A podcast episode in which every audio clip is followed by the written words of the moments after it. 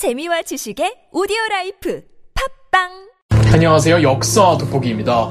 여러분, 음모론 좋아하시나요? 역사의 음모론을 다큐가 아니라 예능으로 받아들이면 역사가 한층 더 재미나게 다가오는데요. 이 조선시대의 대표적인 음모론 중 하나가 조카 단종을 죽이고 왕이 된 수양대군 세조에게 걸린 저주가 아닐까 합니다. 우리 민중들은 역사적 사실이든 허구적 이야기든 무엇이든 그 결말이 권선징악으로 끝나길 좋아하기 때문에 부도덕하고 인륜을 저버린 캐릭터가 있으면 꼭 마지막에 불행을 가져다주는 전설들을 만들기 마련입니다. 세조도 피해갈 수가 없었는데요. 어느 날 세조의 꿈에 현덕왕후라고 단종의 어머니이자 문종의 아내 그러니까 세조의 형수님이 나타나 세조에게 네가 내 아들을 죽였으니 나도 네 아들을 죽이겠다며 세조에게 저주를 걸었다는 거 아닙니까? 물론 조선왕조실록에 기록된 내용이 아닌 야사에 기록된 전해지는 이야기랍니다. 그리고 오게티가 하나 있는데 현덕 왕후가 세조의 꿈에 나타났던 시점에는 아직 단종이 폐위만 됐을 뿐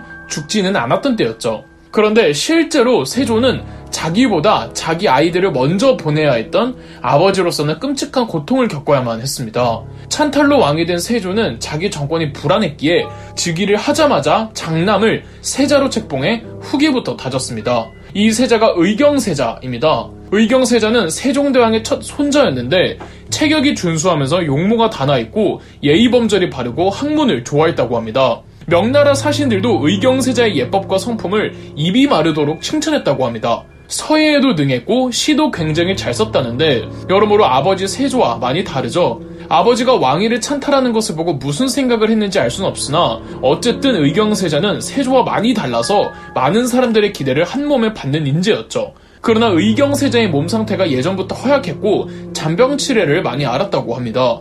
세조는 21명의 승려를 불러 제사를 지내고 약재를 찾는데 혈안이 되었으나 병세는 점차 악화되더니 세조 3년이었던 1457년 결국 의경세자는 만 19세의 나이로 사망합니다. 실록에는 의경세자 사후 시종한 여러 신하들이 마음 아파하지 않는 자가 없었다고 기록되어 있는 거 보면은 의경세자에 대한 평판은 좋았던 듯합니다. 의경세자의 의경 역시 아버지 세조가 직접 지어줬다고 합니다. 이렇게 세조의 장남 의경세자가 죽자 둘째 아들 해양대군이 세자로 책봉되었습니다. 세자가 된 세조의 차남 해양대군은 세조 말년에 대리청정을 하다가 본인의 몸 상태가 도저히 회복될 기미가 안 보인다고 판단한 세조는 세자에게 양의를 하고 물러납니다. 그렇게 조선의 8대왕이 된 세조의 둘째 아들이 예종이고 예종 등국 후 바로 다음날 세조가 눈을 감습니다. 비록 세조는 둘째 아들의 죽음까지 보지는 못했으나 둘째 아들 예종도 재위 기간이 2년도 채 안 되는 고작 1년 3개월 정도밖에 되지 않으며 조선의 역대 왕들 중 두 번째로 재위 기간이 짧고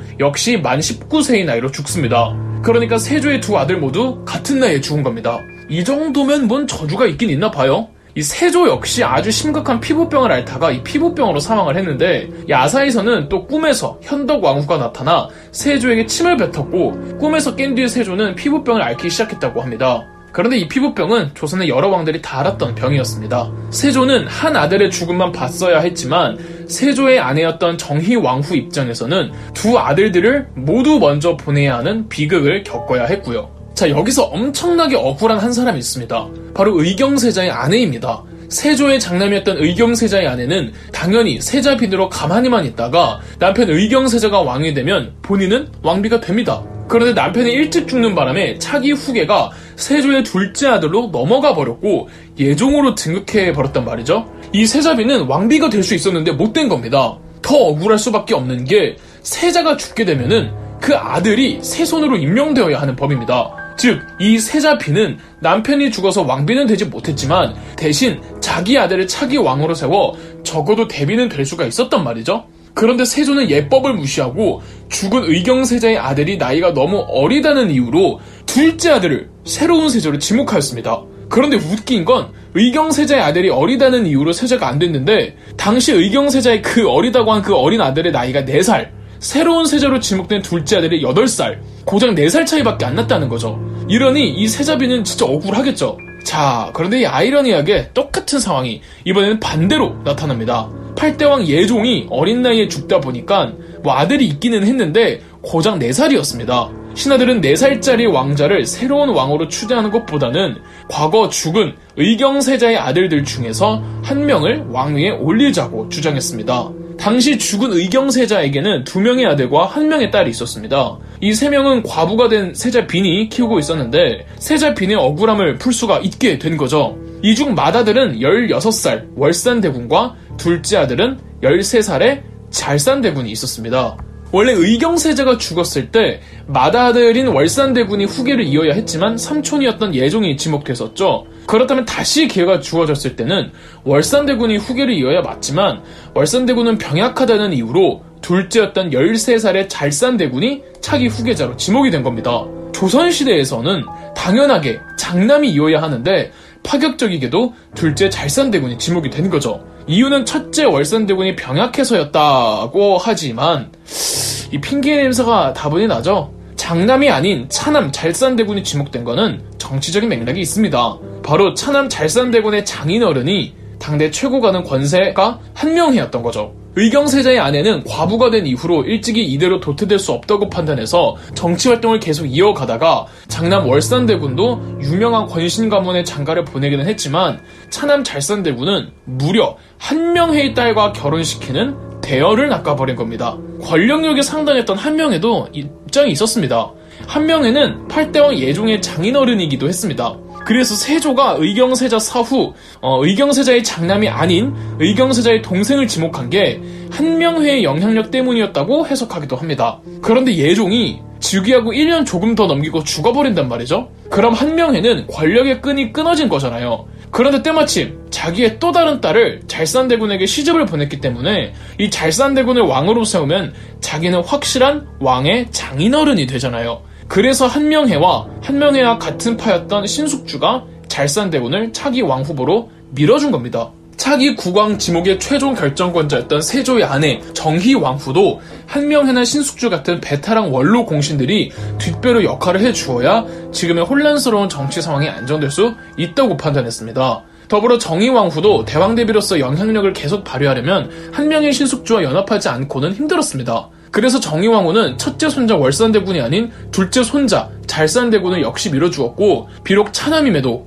잘산대군은 아주 순탄하게 조선의 9대 왕이 되니 바로 성종이었습니다. 당시 성종의 나이 13살이었기에 대왕대비였던 세조의 아내 정희왕후가 자성대비가 되어 조선 최초로 수렴청정을 했으며 죽은 의경세자 즉 성종의 아버지는 덕종으로 추전되었으며 과부가 된 이후 재기만 노리던 성종의 어머니도 비록 왕비는 되지 못했지만 왕의 어머니 대비로 바로 올라가니 그녀가 바로 인수대비입니다. 한편 성종의 형 월산대군은 비록 왕위를 동생에게 양보를 강요받았으나 딱히 권력욕에 관심도 없었고 학문과 예술 활동에 전념했던 터라 성종은 형이 죽을 때까지 우애 좋은 형제 관계를 유지할 수가 있었습니다. 나중에 성종의 형 월산대군의 집이 지금의 덕수궁까지 발전합니다. 그리고 어, 이 성종이 즉위했을 시점에는 왕실에 대비들이 굉장히 많았죠. 일단 성종의 할머니이자 세조의 아내 자성대비 윤씨, 자기 친엄마 인수대비 한씨, 그리고 삼촌 예종의 아내였던 안순왕후 한씨까지 대비들이 이토록 많았던 적이 없어가지고 궁궐이 너무 비좁았던 겁니다. 그래서 성종은 창덕궁 옆에 별궁들을 더 건설하기 시작했고 이게 창경궁의 시작입니다. 자 그렇다면은 성종의 즉위에 있어서 한명회, 신숙주 등의 과거 세조의 왕위 찬탈을 도왔던 권신들의 힘이 결정적이었습니다. 이들은 성종까지 마음대로 즉위시키면서 그 기득권을 유지, 아니 더욱 강화해 나갔습니다. 세조가 말년에 이 권신들의 존재를 대단히 우려했습니다. 자기를 도와준 건 고맙지만 자기가 죽고 이 권신 가문들이 대대손손 기득권을 유지해가면서 왕권을 업신여기지는 않을까 걱정할 수밖에 없겠죠. 그래서 세조는 말년에 구성군 이준, 남이 등의 신진 무인 세력들을 대항마로 양성하는데 이들이 예종치세와 성종치세 초기 수렴청정기를 겪으면서 전부 제거됩니다. 바야흐로 아무도 제동을 걸 수 없는 권신들의 세상이 와버렸는데 이들을 훈구파라고 합니다. 이 나중에 성인이 된 성종은 비록 본인이 이들 도움으로 왕이 될 수는 있었지만 그래도 이 고인물들의 지나치게 비대해진 기득권에 제동을 걸어야겠다고 생각이 든 겁니다. 그래서 성종이 김종직을 대표로 하는 지방의 향촌사회에서 성리학 계보를 이어가던 살인파들을 대거 등용해서 탄핵 감찰기관에 임명하면서 훈구파와 살인파들의 대결 구도가 형성되는 조선 중기로 나아갔던 겁니다. 그럼 역사 돋보기였습니다. 영상 재미있으셨다면 구독과 좋아요, 알림 설정까지 해주시면 감사드리겠습니다.